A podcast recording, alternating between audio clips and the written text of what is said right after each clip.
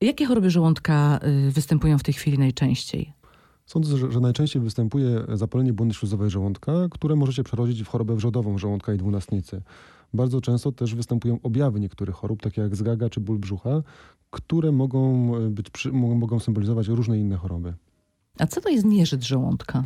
Nieżyt żołądka to jest właśnie zapalenie błony śluzowej żołądka. To jest taka niespecyficzna dolegliwość, która jest bardzo często, myślę, że występuje u około 30% populacji.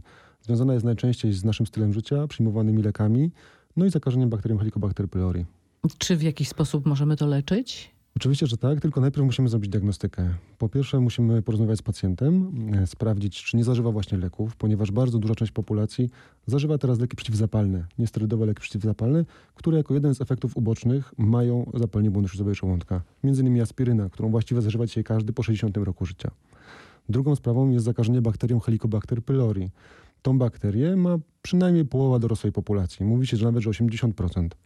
I to jest bakteria, która w dużej mierze odpowiada za zapalenie błony śluzowej żołądka. Czy można się jakoś ustrzec y, przed tą bakterią? Raczej nie, e, ze względu na jej populacyjne występowanie bardzo szerokie. Natomiast można ją łatwo wyeredykować, można ją łatwo usunąć, tylko najpierw trzeba ją zdiagnozować. W jaki sposób się usuwa? Jest kilka możliwych testów. Najbardziej popularne to są te, które są nieinwazyjne i są serologiczne z krwi, z kału. Natomiast takim bardzo jednoznacznym i prostym testem jest test, który się wykonuje przy gastroskopii i jest testem ureazowym.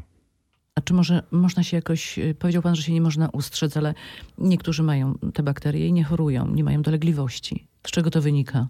Tak, to y, nad tym właściwie głowią się wszyscy, z czego to wynika. To jest pewna zmienność naszego organizmu. Tylko 15% osób ma tak naprawdę dolegliwości bólowe o charakterze wrzodów czy zapalenia błony śluzowej mm, żołądka i dwunastnicy. A jakich objawów nie powinniśmy bagatelizować, jeżeli nas boli żołądek? Zdecydowanie nie powinniśmy bagatelizować bólu, który trwa przewlekle y, i któremu towarzyszą inne niepokojące objawy, czyli takie jak y, utrata masy ciała, anemia, osłabienie, coś, co trwa i nie mija ani po zmianie diety, ani zastosowanym leczeniu. Wtedy koniecznie musimy poszerzyć diagnostykę. Ale ten ból żołądka jaki jest niebezpieczny? Ostry, mm, nie, nie wiem jak określić jeszcze, różnego rodzaju są te bóle. Ym, Ból żołądka, który pojawia się nagle i nagle mija, jest najczęściej związany z jakimś naszym błędem dietetycznym.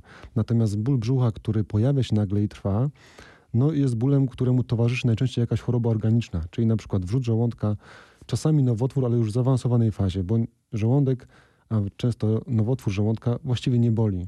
To jest najszersza część przewodu pokarmowego i w niej dużo się mieści. I jeżeli pojawia się, pojawią się jakieś dolegliwości, to często choroba jest już zaawansowana. To co zrobić, e, jeżeli faktycznie rak żołądka nie boli, żebyśmy wcześniej go zdiagnozowali? No, jak coś nie boli, to nie chodzimy do lekarza. No i to jest właśnie błąd. To jest jakby najbardziej podstawowy problem, z którym się współczesna medycyna mierzy. My prowadzimy programy profilaktyczne w zakresie przewodu pokarmowego i chcemy, żeby pacjenci do nas zgłaszali wtedy, kiedy ich nie boli. Natomiast jest to trudne, jest to kwestia budowania pewnej świadomości społecznej. Zwykła gastroskopia m, co kilka lat jest badaniem, które pozwala nam się ustrzec od większości chorób i zdiagnozować większość chorób organicznych. Pojawiają się różnego rodzaju objawy. Czasami nas właśnie ten żołądek, określamy to mianem takiego mulenia, prawda, że nas boli, ale nie za bardzo. Tak. Chodzimy z tym, no często latami. Medycznie nazywa się to dyspepsią. To jest takie określenie na dolegliwości bólowe w nadbrzuszu i śródbrzuszu, które na przykład e, są bardzo niedookreślone. Często e, nadmiernie czujemy się wcześniej wysyceni pokarmem, mamy wzdęty brzuch. To wszystko jest związane z kilkoma rzeczami. Jeżeli to trwa latami, to prawdopodobnie są to czynnościowe, różne zaburzenia przewodu pokarmowego. Jeżeli to trwa nagle i tego wcześniej nie było, no to musimy wykluczyć jakąś przyczynę, która się nagle pojawiła, jest organiczna.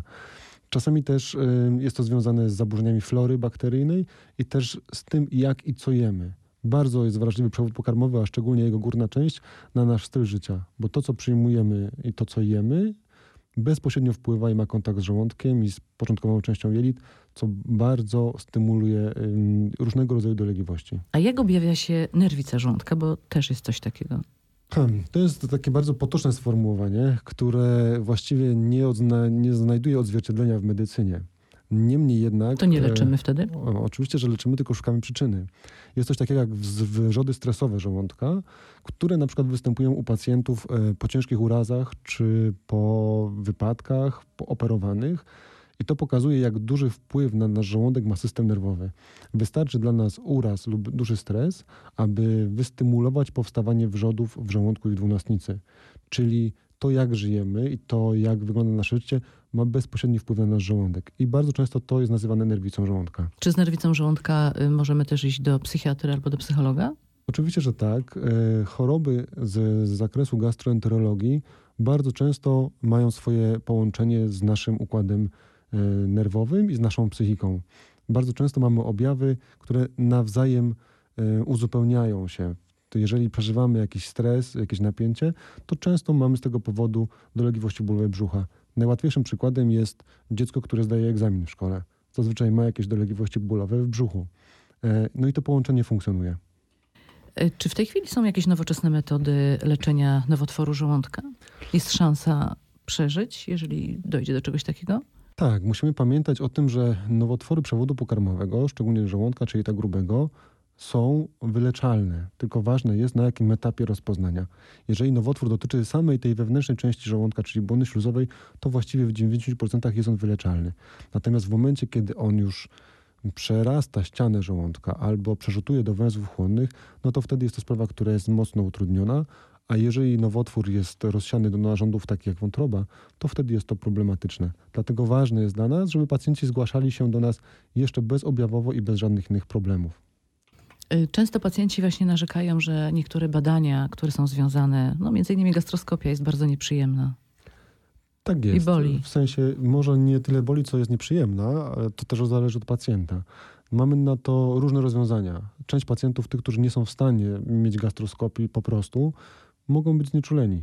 Są idą spać, są poddawani energosedacji i taką gastroskopię wykonujemy w ten sposób. U większości, 90% pacjentów tą gastroskopię możemy wykonać i trzeba mieć jakby jedno zawsze w głowie. To badanie trwa 5-7 minut i to naprawdę jak badamy bardzo dokładnie, więc to nie jest długo. A dwa, to nie jest badanie, które robimy co miesiąc, tylko jest to badanie, które robimy co kilka lat najczęściej, a odpowiada nam na większość pytań związanych z poważnymi chorobami przewodu pokarmowego w tej jego górnej części. A mam jeszcze jedno takie pytanie. Często burczy nam, burczy, potocznie mówię, w żołądku, chociaż nie jesteśmy głodni. Z czego to wynika? To też jest niepokojące. Nie w żaden sposób. Burczenie, jeżeli nie towarzyszą mu jakieś inne dolegliwości, w sensie ból czy problemy z, z pasażem przez przewód pokarmowy, to jest zwykła praca naszych jelit. U niektórych osób, zazwyczaj u osób szczupłych, to dość dobrze słychać. W sensie, kiedy nasz y, przewód pokarmowy pracuje swoim naturalnym rytmem, przelewają się w nim y, soki. Mało kto pamięta o tym, że w ciągu doby do naszego przewodu pokarmowego dostaje się między 6 a 8 litrów płynu z trzustki, wątroby, z śliną, z soku żołądkowego i ta woda tam, te soki gdzieś tam krążą, one potem są zwrotnie wchłaniane. I jak one się przelewają, to bardzo często słyszymy tego rodzaju burczenia. Dziękuję pięknie za rozmowę. Dziękuję również.